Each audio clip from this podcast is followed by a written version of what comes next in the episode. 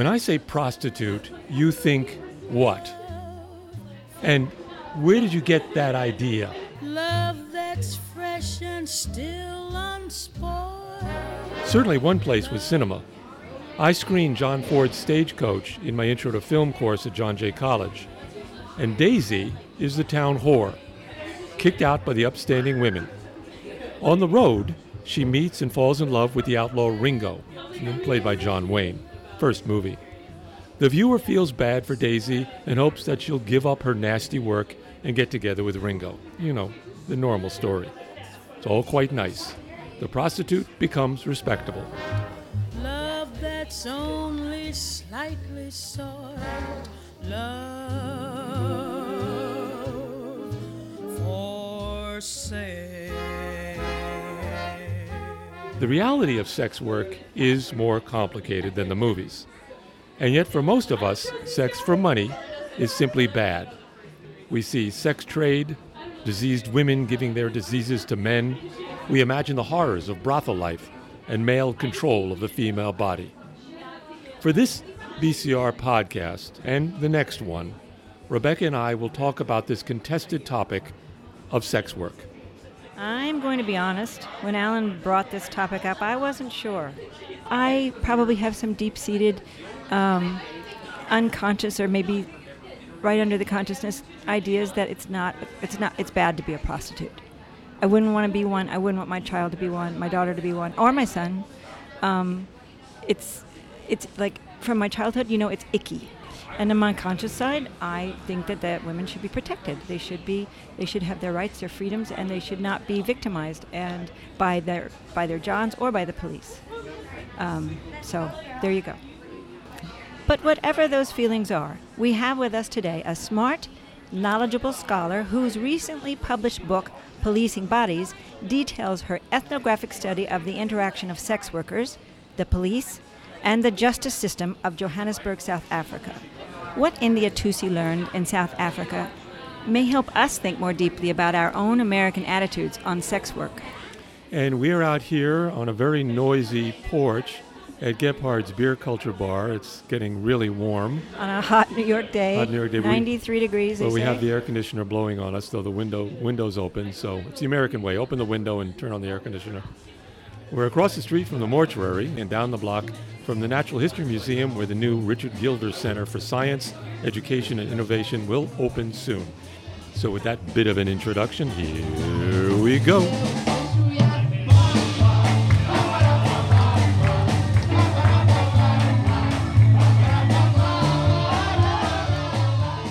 And we welcome Professor India Thusi to Bar Crawl Radio. She teaches in Bloomington at the Indiana University Maurer School of Law and at the Kinsey Institute. India has worked with the A C L U, Human Rights Watch, the Center for Constitutional Rights, and the Opportunity Agenda. Early in her career, India clerked for the South African Constitutional Court and was curious about the rough neighborhood down the block from the court. Her two-year study of the interaction of Johannesburg police and that city's sex workers began in May twenty thirteen. And we want to welcome India Thusi to Bar Crawl Radio. Thank you. Thank you for having me. I'm really looking forward to our conversation. We um, wanted to start with asking you, what inspired you to take up this study of sex work in this very crowded area of Johannesburg, as I understood? Had you always been interested in, in, in this uh, topic? No. Um, actually, I was interested in policing, and I was interested in issues around criminalization of different forms of conduct, but not specifically interested in sex work. Um, so I knew I wanted to do research on policing. I was long interested in policing, given some of my personal encounters with police and just the encounters with other people that I knew. And where, um, where were these personal encounters? Were they here in the States? In the States, in, in New York. So I actually grew up in New York. I grew up in Yonkers and, you know, went to high school, a public high school in Yonkers, and just saw how, you know, a lot of my peers um, would disappear as the years went through to the criminal system. Right. And so I wanted to focus on that. In case no one knows uh, India is a young black woman. Yes. Uh, very, with pink hair. Yes. Beautiful young black woman. Yes. Thank you. Thank you. Yes. And so I, I had experienced discriminatory policing, wanted to focus on research that deals with policing. And um, I had some experience in South Africa and was interested in how it compared with the U S. It had a history of racial apartheid, a history of white supremacy. But at the same time, there was this embrace of human rights um, that, you know, was a real weird different mix. Yes. Right. And you were working there in South Africa. Yes, yes. At one I of was, the high courts. Yes, yes. I was working at the Constitutional Court in South Africa. So it's their highest court, um, really charged with embracing human rights. And um, as I was doing research in, you know, what area of policing I wanted to focus on, um, there were these news reports about police targeting sex workers and some of the um, tensions that existed there. And I wasn't finding much um, research, at least not much academic research, that focused on the policing of sex work. And so I w- wanted to kind of look into that. Right. You you write at the beginning of the book that you uh, wanted to get something to eat for lunch. Yeah. And you went into this part of the neighborhood, which is right next to the court. Yes. Which no one in the court was going to. Yes. And you found this great place to have lunch, and yeah, that, that kind of maybe was the beginning of the inspiration to do this. Yes, yes. There was this neighborhood called the Hillbrow neighborhood in Johannesburg, and it's right there next to the courthouse. Which is supposed to be the symbol of human rights and this new constitutional regime, yet so many people hadn't actually entered the neighborhood right adjacent to this great symbol. And so I went in there, and it has this reputation of vice and, you know, just illegality and crime occurring, and I wanted to see, you know, what what it what was actually there. And I found a vibrant neighborhood that was a lot more complicated than um, its reputation would suge- suggest. Yeah, yeah. Wow, yeah. Amazing.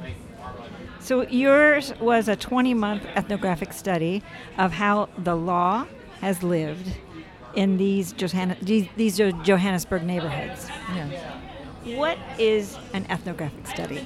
Yes, so um, it's a methodology that you often see from anthropologists, but also um, so sociologists and other disciplines um, would also use this um, way of doing research. And ethnographic research really requires that you fully immerse yourself into um, the area, culture, um, institution that you're going to be examining. So it includes participant observation often, so you might just spend you know, endless amount of time with a particular, um, you know, research subject and have experience with their day-to-day life. So it's not just, you know, once-off interviews, but it's actually spending time with people, and it's often over a long period of time. So did they know they were being interviewed, or did you just have conversations with people? Yes, absolutely. So everyone gives informed consent. They were informed about, you know, I was doing research on the policing of sex work.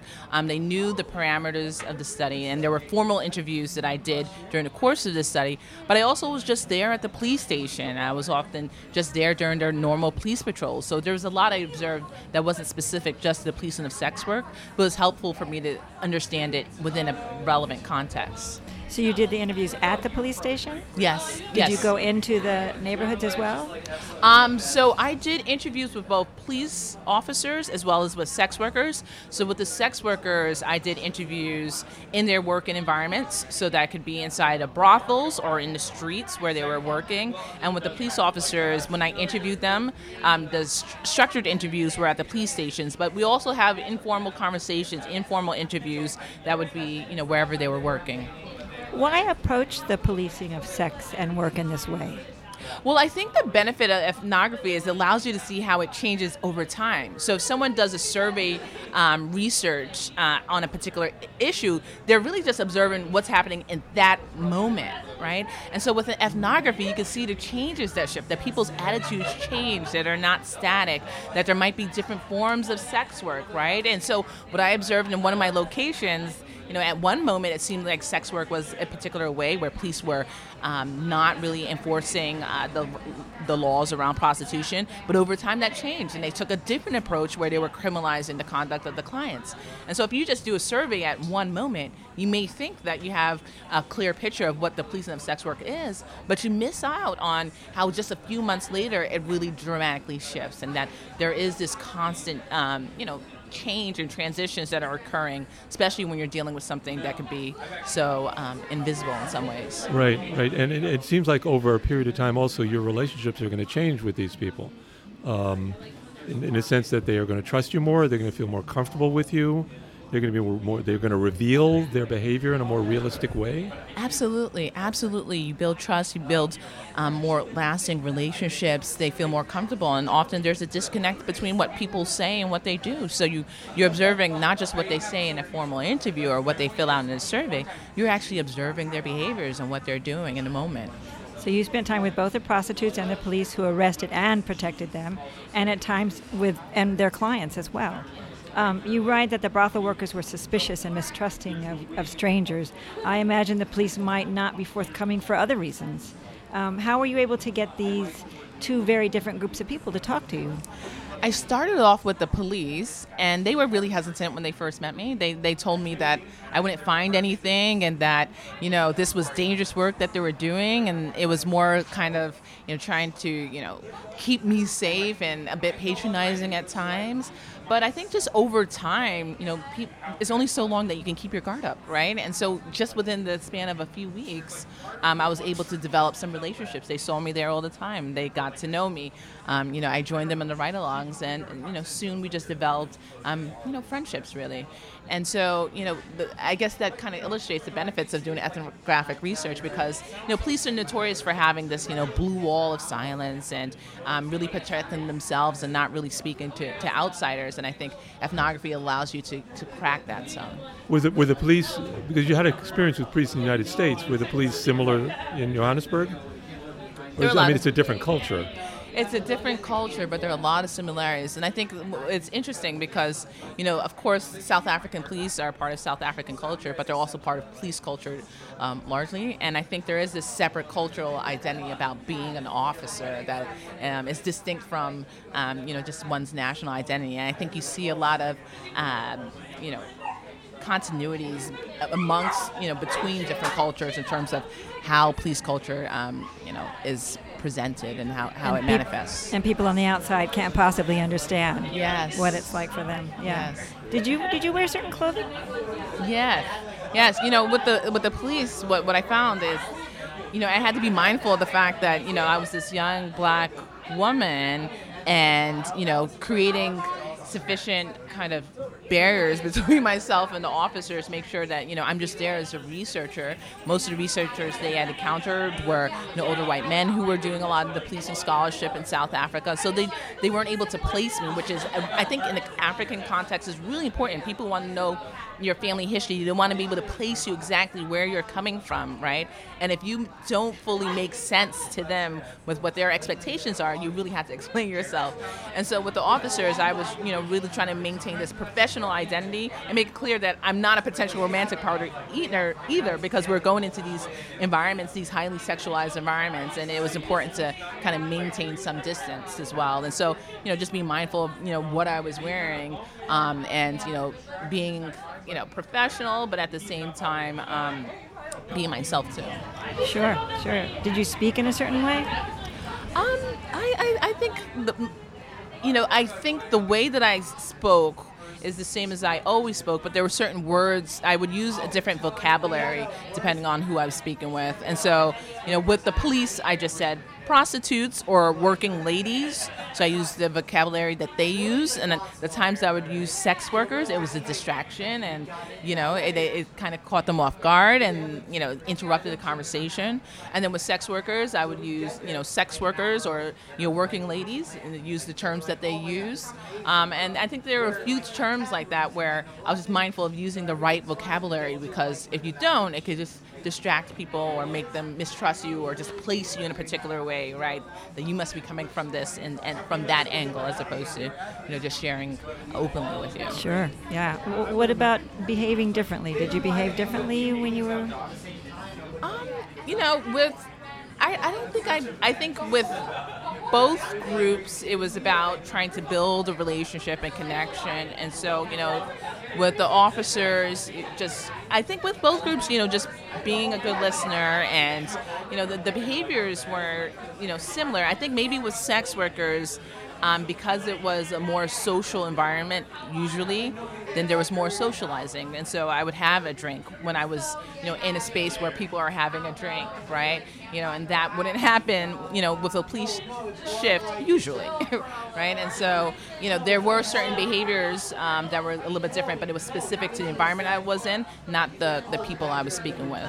Now, what, one of the techniques you used in order to get connect, in order to con- contact with the sex workers was you had a, a woman named Emily, which you write about, which helped you. Who was Emily and how did she help you? Emily was a, a sex worker for at one of the brothels um, in Johannesburg.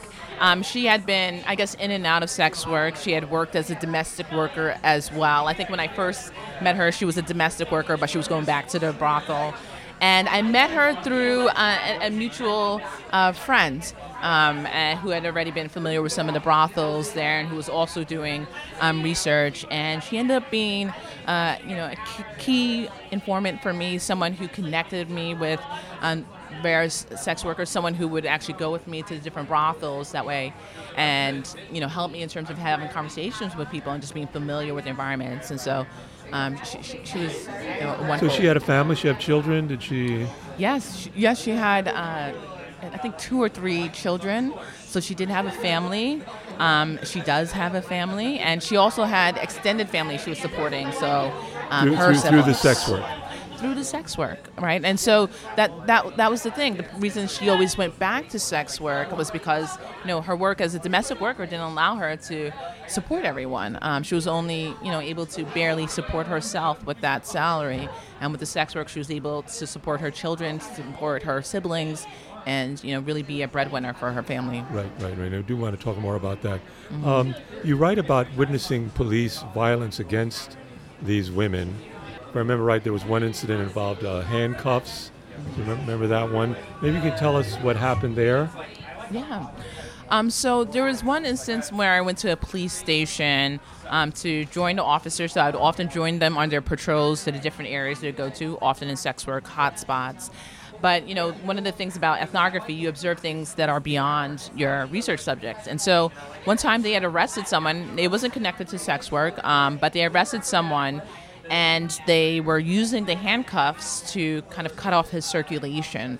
And so I was waiting for, um, you know, my patrol partner for the evening, and I saw them as they were just, you know, squeezing this person's handcuff, as, and he was just, you know, screaming in the police station, and, you know, it was, it was just, it was crazy. It was torture.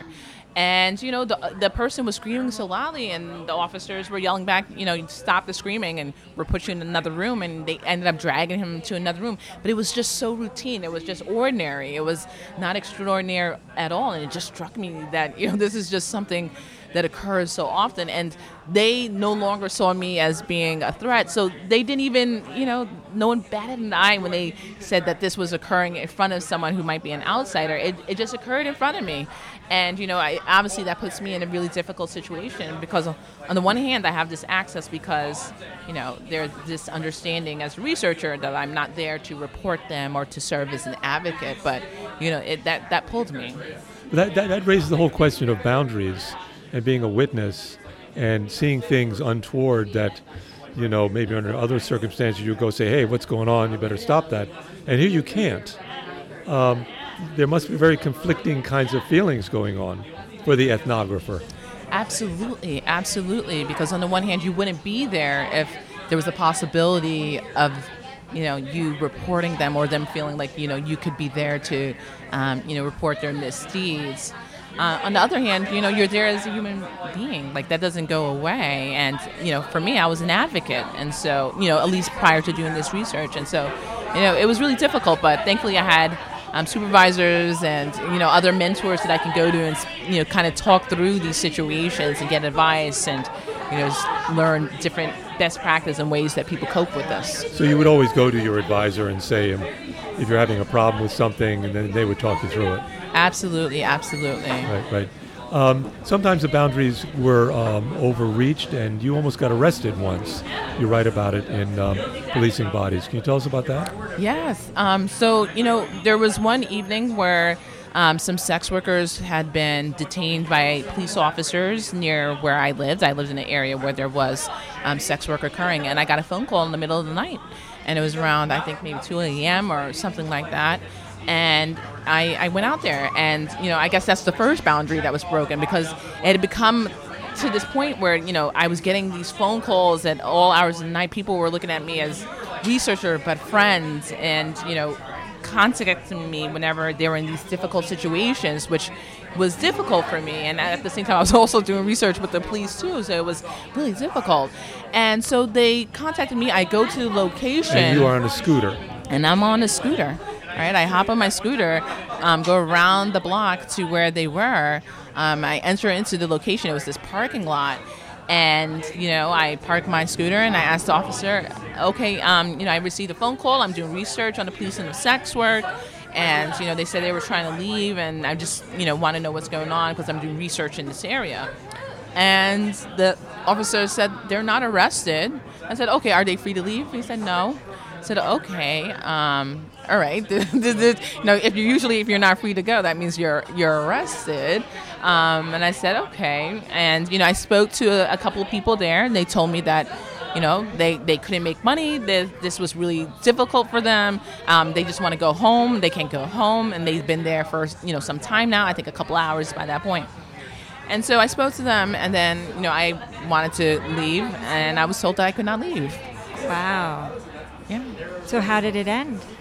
Well, uh, you know, I called one of my uh, advisors while I was there. I said, I think I'm going to get arrested or I think I am arrested. I, I don't know what to do. I, I'm stuck. They won't let me go. Um, you know, because it was a parking lot, it, you know, it was gated all around. And so it was this secured space where they, they had all of us. And, you know, I tried to, you know, walk off at one moment, and the officer said that they were going to put me in handcuffs. No one was handcuffed at this point. They were going to no, put me no, in handcuffs. No, you weren't charged with anything. Not charged with anything. No one was told what was going on, and um, wasn't charged with anything. Um, was Sounds just detained. Pretty scary. Yeah. Yeah. Yeah, and so, you know, I, I went, eventually when, you know, people were looking the other way, I, I managed to kind of um, escape, honestly, just kind of find my way out. But you know, it was it was difficult, and it, it showed me, you know, just some of those boundaries. I mean, there were some risks in terms of going there. I felt comfortable because it was so close to where I lived, and I was so familiar with the area. But obviously, there was some risk with going. And then, you know, the, these officers didn't kind of respect, you know, that, you know, some some of the normal boundaries there. They had their own sort of agenda, and you know, were acting unlawfully. Were these officers that you knew, and did you meet up with them later? No, no. They were not officers. They were they were officers from outside of that area that were coming in and, and because you, know, you, you do mention there's two different police forces there. Yes. One you were able to work with, and one you couldn't. Yes, abs- that's exactly right. I mean, the other one. So this was Metro Police. Metro Police. This wouldn't really be under their jurisdiction at all. Um, so they, it wasn't really appropriate for them to be there to begin with.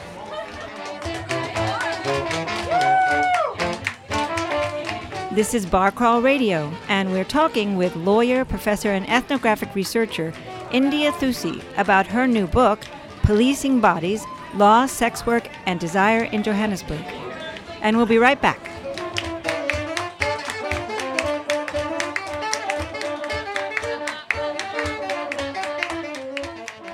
So let's, let's look at um, who these women are and the sort of work they do.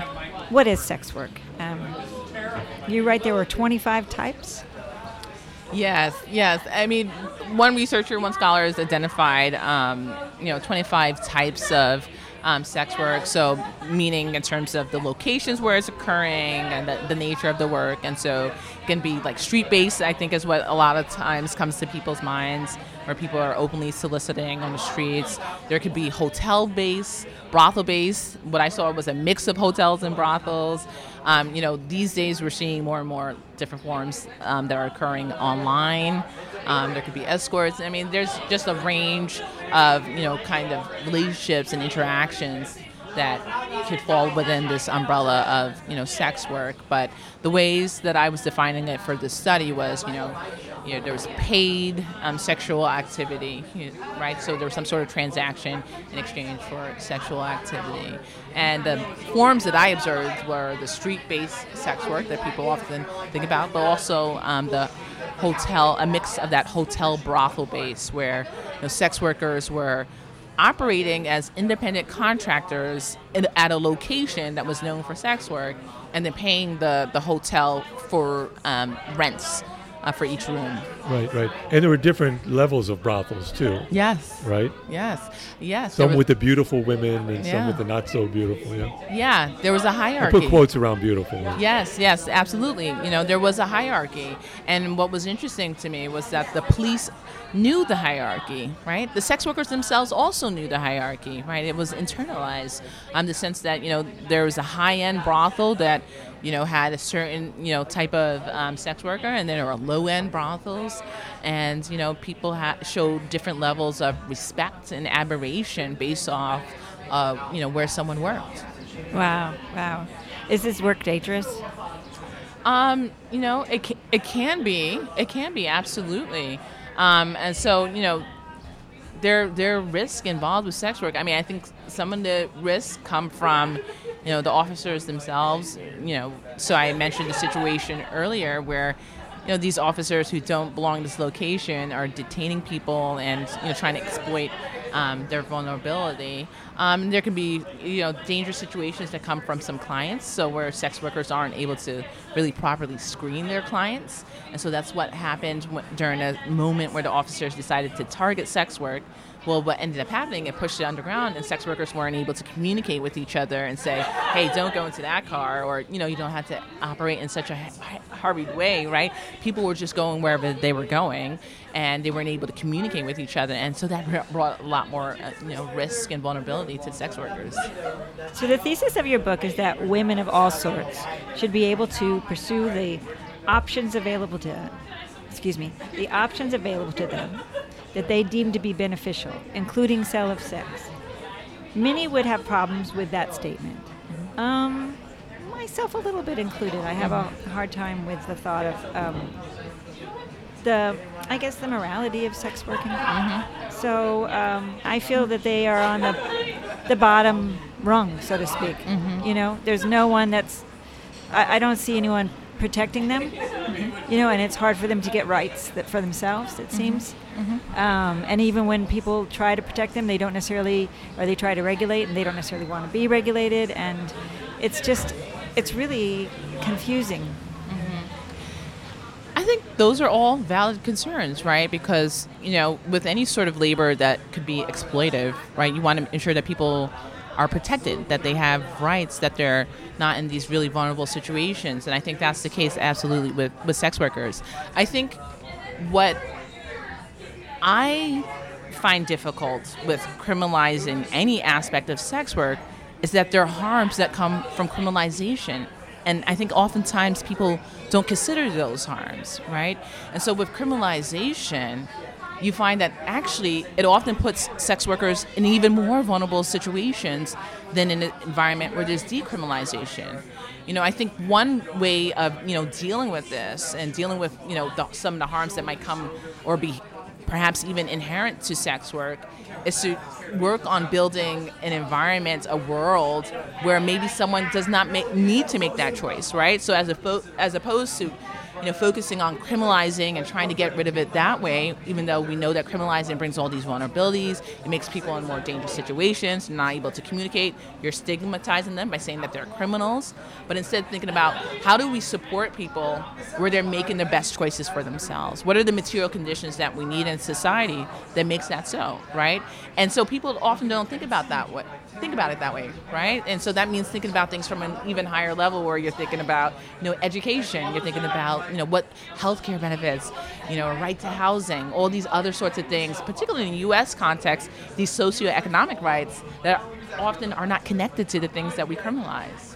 And yet regulating uh, sex work or regulating anything is based on our attitudes towards whatever it is that we're regulating. Yeah. And I think if you look at people's attitudes about what a sex worker is, prostitute, whore, mm-hmm. I mean, all those names that we apply to that, that um, it gets in the way of coming up with these humane ways of regulating. I wonder if you could read a piece from your uh, from your book, beginning of the book, that kind of defines how people look at the sex worker.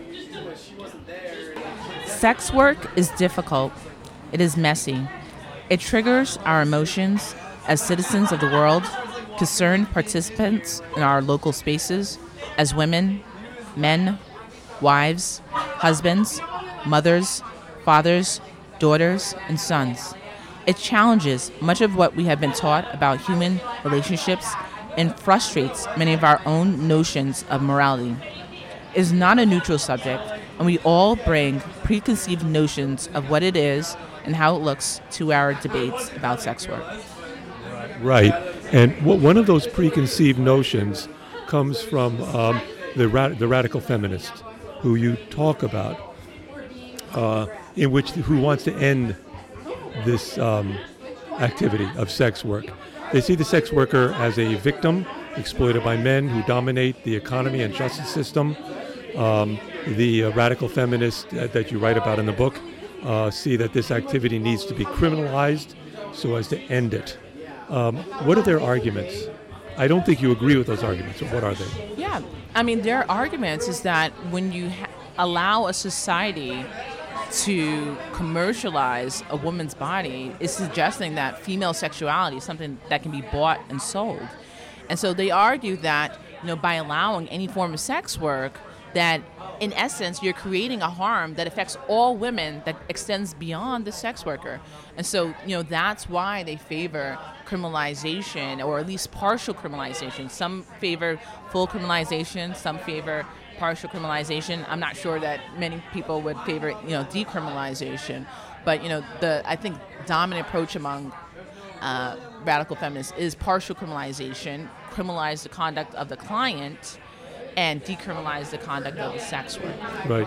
The the, the other side, uh, the other sort of feminist, would argue uh, that sex work must be decriminalized or partially decriminalized, as as you just put it, that the sex worker has agency and is not part of a totally exploitive system, that they they know what they're doing. And you write in your book, quote, "Women have power and agency and can exert resistance to defy societal standards and norms.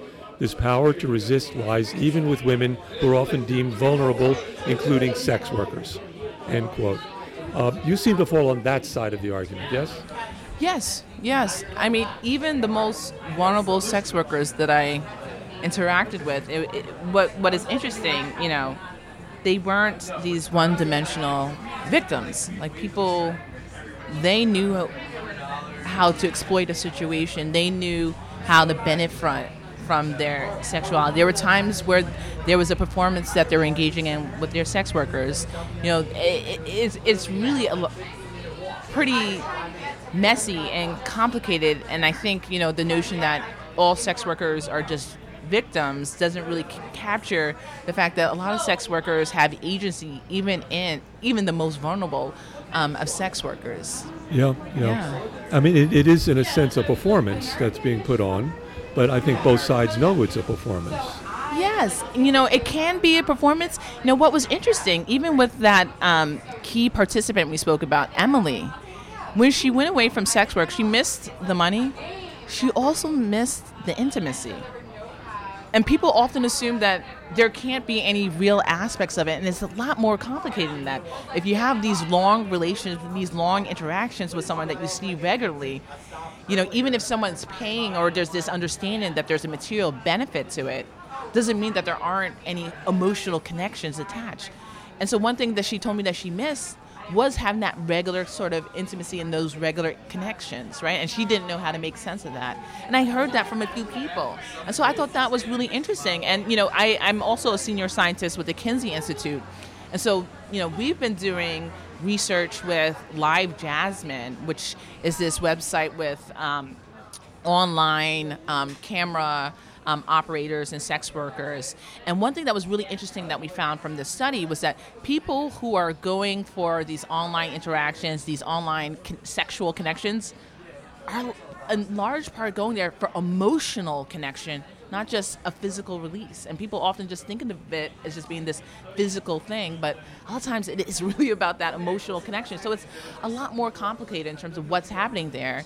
And, you know, when you factor that in, it's, it's not so easy to say that, you know, it's just this universal harm about women and commercializing their bodies. It's like, there's a lot more going on. You talked about Emily. Is there another person that does, does this kind of work that you met that you could tell us about? That kind of jumps to your mind as someone who was interesting, particular, or someone you liked. Yes. So there, there's another sex worker who I met with, and we'll say that her name is Suzanne. And she worked at one of the flashier clubs, um, Summit Club in Johannesburg. And she worked out of a brothel.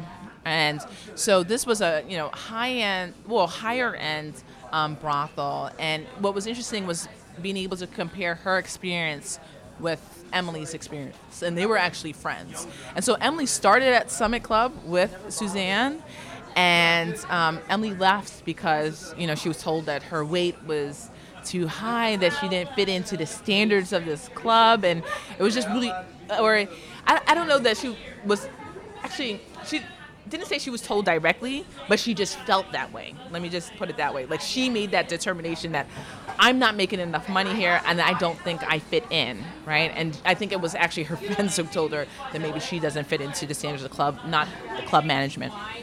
But Suzanne, you know, worked at Summit Club for some years, and, you know, her her like perspective on sex work was really quite like transactional, right? She had she didn't have any children. Um, she had made like a pretty, I guess, established an amount for herself. Like, she had saved a lot of her money. She had an exit plan for herself. Um, but she didn't fit into this narrative of this, you know, sex worker who was just a victim or who was like in a desperate situation. Um, you know, she was empowered in some ways. Um, and she knew what she was, you know, kind of getting into. And she wanted, she had like a particular sum of money that she wanted, that she was trying to work toward. And it just r- reminded me of, you know, there were these officers I spoke to during a focus group where they described someone that was kind of like Suzanne. And they were expressing admiration for that. They were saying, wow, this person saved this amount of money. She now has her own business, you know, and she was able to do that. And the officers themselves said to me, I don't know why we criminalize it. Um, but we go, we arrest people, we do what we're supposed to do. Um, but I don't know why we criminalize it. So at the end of your book, Policing Bodies, you look at the possibility of sex work as work, as just another form of labor. You ask, is sex for work really so different from other types of body labor in exchange for income? So what did you mean by that? I mean that, you know, we treat sex as something that is just naturally exceptional, but there are other forms of body labor that can be demanding, that can be difficult, that can put people in vulnerable situations that we don't treat as that, right? And so I think a, uh, an example that some people bring up is like boxing, or, you know, someone working in a coal mine. That's real body work, right? And you're exposing yourself to these fumes, you're inhaling, you're going into these dark spaces, and that's body work, but we accept that, right? It's, um, it, it doesn't have a moral aspect to it, but it's certainly, they certainly are victimized. Digging for coal does have a moral aspect to it, because oh, right, it is true. polluting the, yeah. the yeah, environment. I mean, there's political, a political aspect. Well, I think it's yes. moral too, because we're dealing with with um, climate change. Yeah, yes, true. Right, but yet sex work is immoral. I, I don't think it's different than the coal mining, right? If your primary concern is exploitation.